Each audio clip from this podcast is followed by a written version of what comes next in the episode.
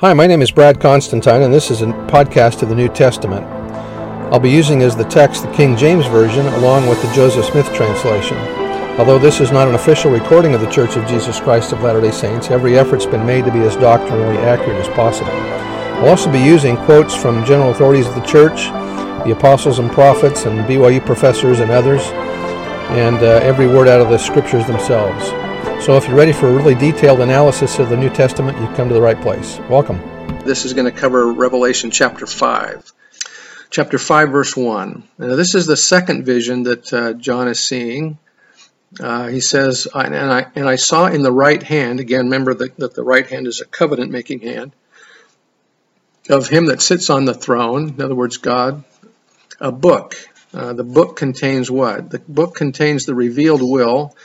And this is in the Doctrine and Covenants 77. The book contains the revealed will, mysteries, and the works of God, the hidden things of his economy concerning this earth during the 7,000 years of its continuance or its temporal existence. In other words, the earth is going to live to be 7,000 years old since the fall of Adam. And he sees this book which contains the history of the book of the 7,000 years of this earth. So let's dig further. Orson F. Whitney said, the book which John saw represented the real history of the world, what the eye of God has seen, what the recording angel has written, and the 7,000 years corresponding to the seven seals of the apocalyptic volume are as 7 great days during which Mother Earth will fulfill her mortal mission, laboring 6 days and resting upon the 7th, her period of sanctification. These 7 days do not include the period of our planet's creation and preparation as a dwelling place for man. They are limited to Earth's temporal existence, that is, to time, considered as distinct from eternity. Continuing verse 1, written within and on the backside, in other words, this is a scroll that's written on both sides of it, sealed with 7 seals. Now, the seals are significant. The seal makes the document legal. God's sealed book was opened in a legal and official manner. The king, who sat on his throne in the heavenly temple, delivered the sealed book in his right hand. To his chief administrator, the hosts and hosts of beings stood as witnesses. And that was from understanding the book of Revelation. So in heaven here, he sees this where the book is written of the history, and we'll dig deeper into that here. Verse 2, and I saw a strong angel and heard him proclaiming with a loud voice, so that all the millions witnessing the event can hear him, who is worthy to open the book and to loose the 7 seals thereof, or to loose the seals thereof. In other words, who is worthy or qualified or capable or fitted or suited to the task. Worthy doesn't just mean to be morally worthy, but it also means who is able to do it, who is capable, who is suited. And so that's the question that the angel is asking here. Verse 3, and no man in heaven nor in earth, neither under the earth, was able to open the book, neither to look thereon. So we couldn't even look on it. Verse 4, and I wept much because no man was found worthy to open and to read the book, neither to look thereon. Everyone in heaven knew they would not be worthy enough, would not be perfect to open the book. Only the Savior could do it with authority. Remember that none of us knew, or all of us knew, that coming down to earth we'd make mistakes, that we would not be perfect and worthy to be able to come down here to redeem ourselves. And so we were not qualified to open the book. Verse 5, and one of the elders saith unto me, weep not, behold the Lion of the tribe of Judah. Remember I mentioned before about the symbols on that John was seeing, one of them being the lion, and that's represented by the tribe of Judah. Continuing verse 5, the root of David hath prevailed to open the book and to loose the 7 seals thereof. So Jesus is able to open the book to allow mortality to occur and for us to be able to come down to earth. Now, what is the book? What's in the book? What does the book contain? We'll talk about that in a minute. Verse 6, and I beheld, and lo, in the midst of the throne and of the 4 beasts, and in the midst of the elders stood a lamb, as it had been slain. So, again, God and Jesus are in the middle of all of this. Jesus and God are not absentee gods, that they are in the middle of what's going on in mortality, and that they are part of our lives. But the lamb, it says, having 12 horns and 12 eyes, which are the 12 servants of God sent forth into all the earth. So that's representations of the 12 apostles. The 12 horns and 12 eyes are figurative. The horns represent power. The eyes may refer to the seership of the apostles. The word apostle means one who is sent. So as it mentions that they were sent forth into all the earth, and that's what the 12 do.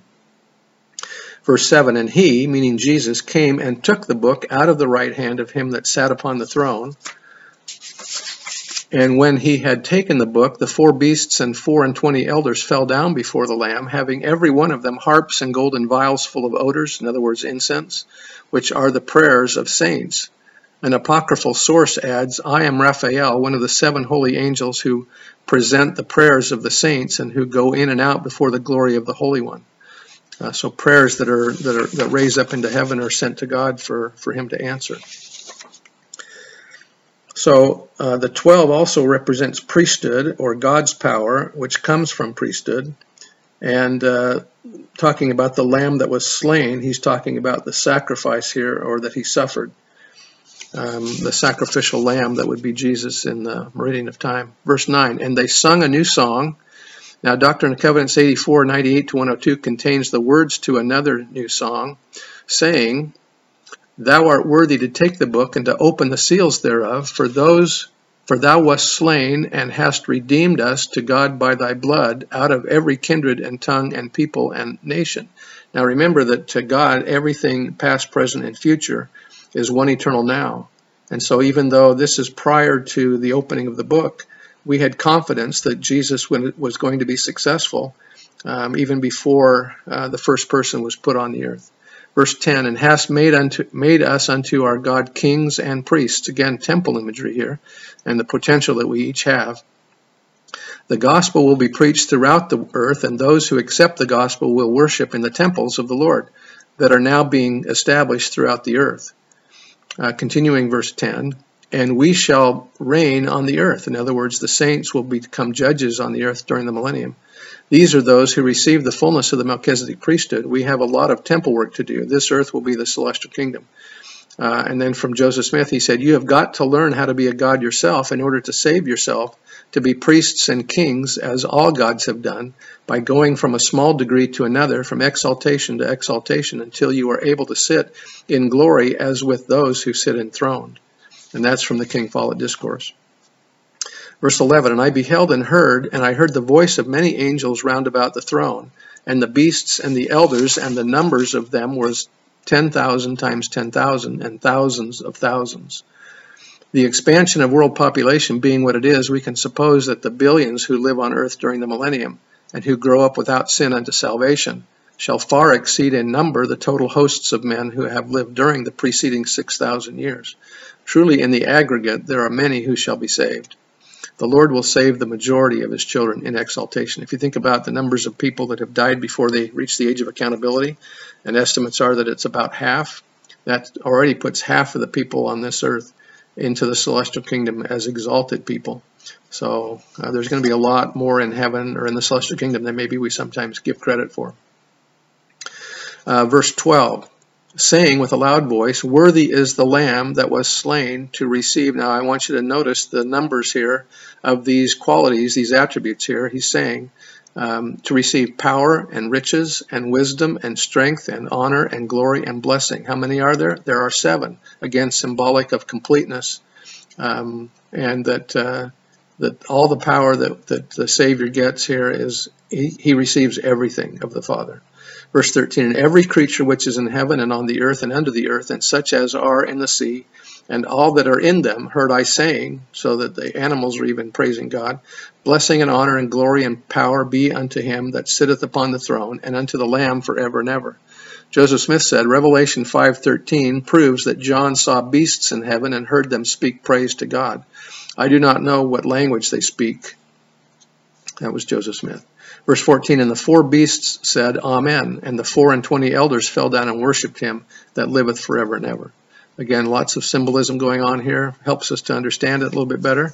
Hopefully this has been helpful, and we'll get into the rest of this the next time. I know that these things are true, and that as we have the Spirit with us, we can decipher and understand better the interpretation of a lot of these things that John is seeing. And I say that in the name of Jesus Christ. Amen.